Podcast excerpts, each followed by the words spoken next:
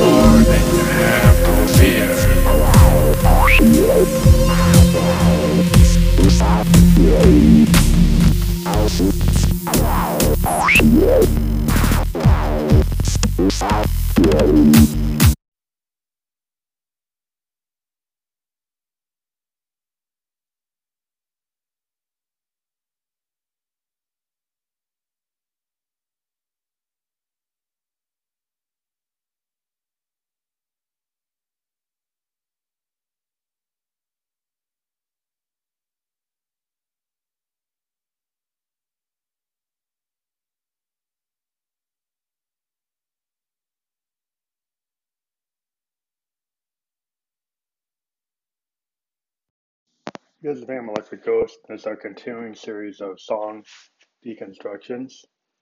Um, so we uh, continuing to uh, interview artists, and last night we interviewed uh, Skeleton uh, from Los Angeles, a DJ and um, dubstep electronic music producer, and we were very excited to talk to her, and we would like to talk to more uh, EDM and DJs. Um, we're thinking of bringing back our uh, DJ Leonada interview that we did on Experiment and putting that back out. So we're probably to do that in a couple of days. but this whole conversation is is about a song we wrote uh, about two days ago.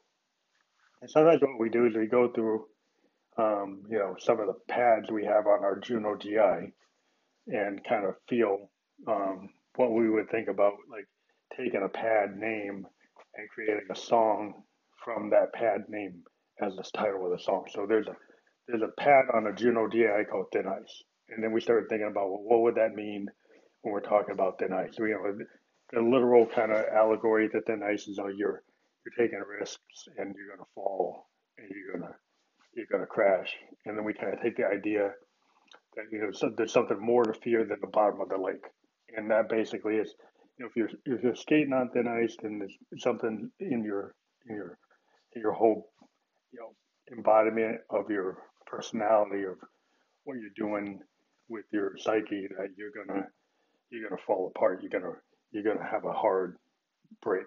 And um and this song we what we did is we did a kind of combination of josephine and phantom voice by changing the mix level on our vto3 vocal transformer to kind of have both voices come out.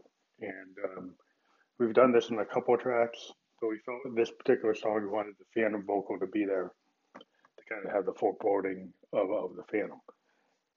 And the, what's the primary tone is the thin ice pad from the Juno GI that kind of is reminiscent of like a Juno 106 Jupiter 8 type of pad.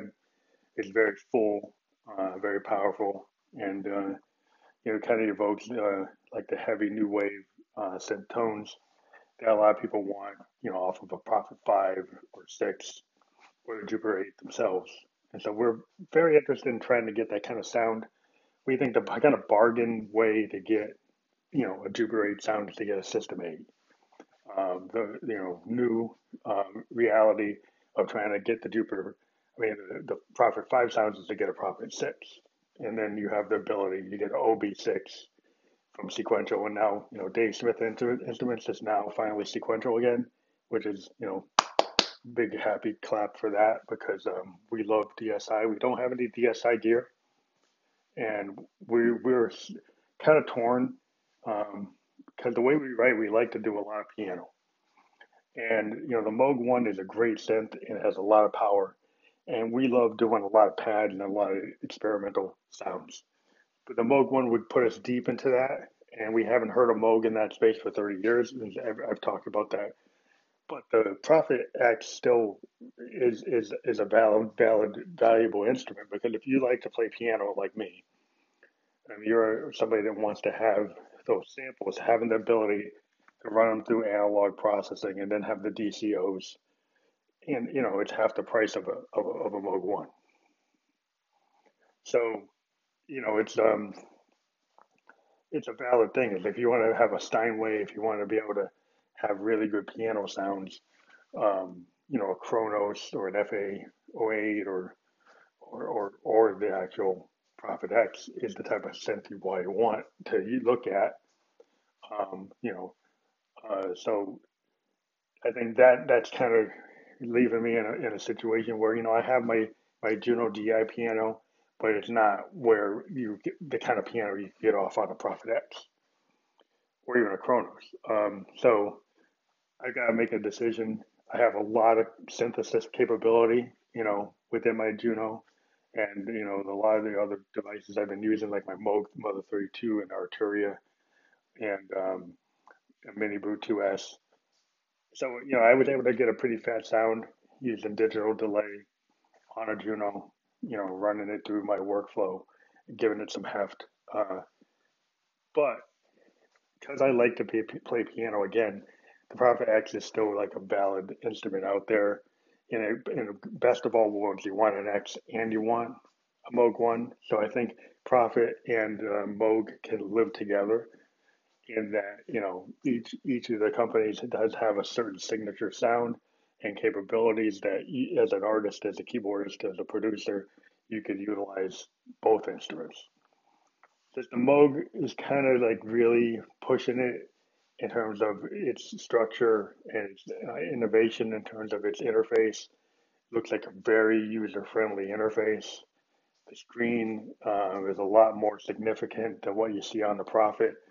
Though the Prophet probably doesn't need it in the way it's built, but I do appreciate what Moog has done in terms of the workflow. And then watching like, you know, a couple hours worth of the Moog presentations on the Moog One, it looks very innovative it looks like you know a continuation what the Kronos and FA08 um, have done, but it looks like it's you know from a from a Moog standpoint, they've done some really cool things of using the keyboard itself for input, the ability to have notes, the fact that patches um, are not numbered, they're named, and you can have all kinds of categories and save things. There's a large amount of memory for um, setting up your your um, your stage sets and your your tones. And we haven't seen an analog synth have this level of um, sound development capability and sequencing in a long time. You know, go back to the Fantoms, um, they had a lot of capability. Sometimes they even had keyboards, you know, hooked up to them. Um, so there was a lot of cool stuff going on with those. And the Kronos has continued that kind of functionality in FAO, FA08, you know, FA 06s, all those models have the capability of doing a lot of music production. But just the sound design of the Moog and the fact that it's using these new oscillators that appear to have the ability to to transform into any kind of wave shape, even though the primary wave, wave shapes are square and triangle. It looks like you can get to everything. You get to sine wave, you can get to sawtooth, you can get to every possible type of wave with these type of oscillators. So it's a different concept in the oscillators, and the oscillators have multiple ways to filter them and combine them. I've heard some people criticize the fact that for the three synths, uh, there should be a, a, a, separate mixer section on the keyboard that allows you to have a knob per function over the, the combination of the three synths. I think you can kind of do that from what I've seen in, in, in the description through the touchscreen seems to have ability to do it in, in a pretty user friendly way. I understand people like having the knob per function, and maybe there's you know an additional um, device they could create, kind of like what Roland did uh, back in the day, and have an additional set of knobs as a programmer to control the three synths and other things that aren't there as an additional feature that you could kind of prop up and put up on the synth and have additional controls. Theoretically, you know, it's totally possible to do that you know, because Roland did that with for um, some of their designs. I think on the D50, they had like a, ability to do that, or the JXP 888, I think had that kind of capabilities. That'd be kind of cool. We are very excited uh, about our OPZ that's going to be coming, and the OPZ is a revelation. Um, in multiple things is you know the smallest workstation in the world uh, that's a hardware machine. Uh, the ability to control lights at a show, ability to create video, to tie to your music, and very innovative step sequencing um, with a lot of uh, bells and whistles that we haven't seen. And I'm very excited to see what I can do with that device. And I think the other excitement, you know, as a keyboardist, uh, which I've mentioned a bunch of times, is the Roland AX-Edge which is a phenomenal machine. Uh, and I know a lot of people like to criticize Roland and the plastic nature of some of their sets, but they're dead reliable. And you know, if you're going to do a show having something that's heavy, it's hard to move. So it kind of goes toward the Moog One is a great machine, but you can't really lug that 45 pound thing around to gigs without having a big road crew. You know, having a System 8 or, or Juno is easier to move and less prone to being blown away or, or not working because you you know messed something up when you moved it. So there's a place in the world for lightweight synths that are affordable to be able to gig. And Roland's are not just lightweight; they have a lot of capability. I've been using my Juno GI since 2008, and a lot of what Phantom Electric Ghost is comes from the Juno. And I have the System 8 1M um, as well, and the JDXI and the MX1.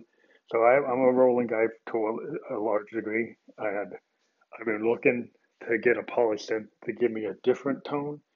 Uh, so you know, like what I've been talking about is like, you know, the Prophet X and the Moog and even the Korg Prologue are, they're in my radar to being able to augment my Juno.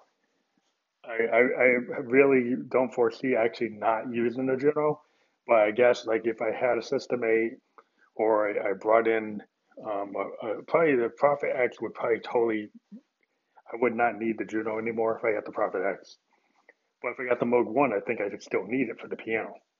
Um, so Prophet X would, you know, if the one keyboard solution for my current rig setup, and that one slot on my rig, and you've only got one slot to replace, and you want to be able to do analog programming, and you want to be able to do um, you know, digital instruments that you need to have for your tone.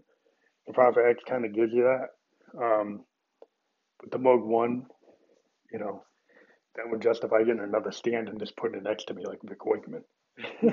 so, um, yeah, that just shows my hero worship for uh, Vic Wake, uh, Wakeman and um, Keith Emerson, you know, Bernie Worrell. They, they're my heroes. And, uh, you know, there's a lot of cool music being done that doesn't come from that kind of space. You know, the kind of you know virtuoso keyboardist is not really you know looked upon as, as an entry level requirement anymore. Um, that you can do a lot of stuff in FL Studio. You can do a lot of stuff um, in the DAWs, but I still have a soft spot for, for keyboardists to actually play the keys. And, you know, this year with the Prophet X, you know, the Moog Grandmother, the, you know, Prologue, and the Moog One, we have a really good year for keyboard players. Even a Waldorf Quantum. There, there's so many great keyboards being introduced this year. It's kind of like like if, it's like the DX7 and a Jupiter, uh, you know, 106 all come out in the same year. It is kind of incredible that we've got this kind of uh, scene for electronic musicians. And I would say to the young folks that spend thousands of dollars on DAWs, if you look into getting something like a Prophet X or a Moog One, you would really um, impressed with what you could do to your mix uh, with a real synth. Um, I understand there are folks that are going to always gravitate toward the, the, the digital workstation, but if you ever get your hands on any kind of Moog or analog synth or Euro Eurorack gear, I've seen a lot of new um, DJ electronic artists integrating Euro Euroracks into their DAWs. I think it's something you got to look into because it will differentiate your sound and give you an endless source of things without having to buy plugins. And yeah, it's heavier and harder to move around, but in your home studio, it's to me is like going forward in music, having the ability to uh, understand subtractive synthesis or additive synthesis will just increase your chops and open up, you know, ability to work on soundtracks, ability to do collaborations that are not just EDM collaborations, but full electronic music that's beyond just EDM. Uh, which I was stressing over and over again. I think uh, learning how to use a keyboard, whether you're going to be a virtuoso or not, just gives you the overall structure to build a song uh, in, in a way that you can't do on the DAW. Um, though some people probably argue you can do everything on a DAW. I would say there's some things in terms of trying to play jazz type of compositions or kind of free, um, progressive type of um, music. Does require the ability to, to play a keyboard at some level, and that's why you see a lot of DAWs integrated with MIDI keyboards. Um, so that's my little soapbox for now. Um, we're always looking to talk to people from multiple genres. We're hoping to talk to actors and actresses and uh, poets and directors, uh, even people who own music labels to want to you know interview their stable of artists. So if you're interested in in that type of thing, give us a a, a ping on Anchor with a voice memo. Favorite our podcast and get in touch with us, and we can talk to you about interviewing people on your label or your collective or even collaborations.